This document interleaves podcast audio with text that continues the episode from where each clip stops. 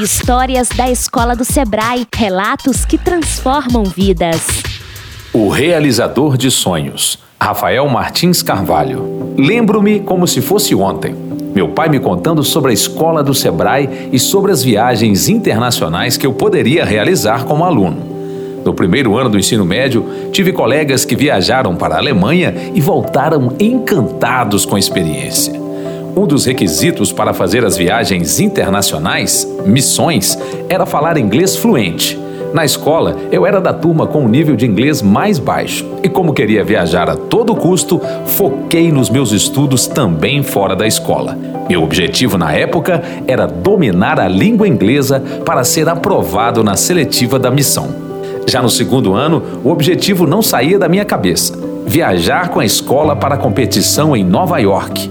Até que um dia me deparo com uma postagem na internet. E sim, as seletivas para a viagem estavam abertas. Descobri que o processo seletivo se baseava em uma entrevista de compra e venda em inglês de algum produto. Treinei, treinei e treinei até que chegou o dia da entrevista com os professores pouco nervoso, um pouco apreensivo, um pouco ansioso, mas confiante, porque tinha me preparado muito para esse momento. Realizei a entrevista e fui embora. Na outra semana, o resultado foi liberado. Comecei a ler os nomes dos aprovados até que me deparei com o meu na lista. Em casa, tinha ainda uma tarefa mais difícil: convencer meu pai a pagar. Mas ele ficou tão feliz e orgulhoso que me apoiou nesse projeto. Vocês pensam que a história acabou por aí? Nada disso. Chegou o tão esperado dia.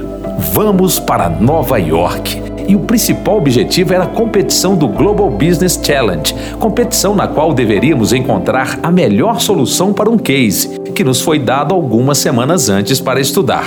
De noite, no chão do corredor do hotel mesmo, nossos professores fizeram um último encontro antes da competição que seria na manhã do dia seguinte. Nesse encontro, conversamos e discutimos possíveis soluções para o case e foi bem produtivo. Na manhã seguinte, partimos para o local do evento.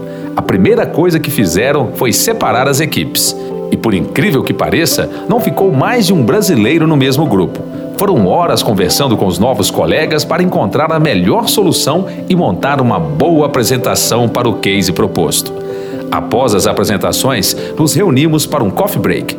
Alguns minutos depois, era a hora das notas de cada equipe. Mesmo sem esperança, pois tinham mais de 60 equipes, fui ver o resultado. Já sabendo o resultado, parte de mim ainda não acreditava. Minha equipe havia sido selecionada como uma das finalistas de toda a competição. Fizemos uma segunda apresentação e conquistamos o quarto lugar do maior evento de negócio juvenil do mundo. Consegui levar esse título para o Brasil e para a AFG. E melhor, provei para mim mesmo que os sonhos podem ser realizados. Basta a gente querer.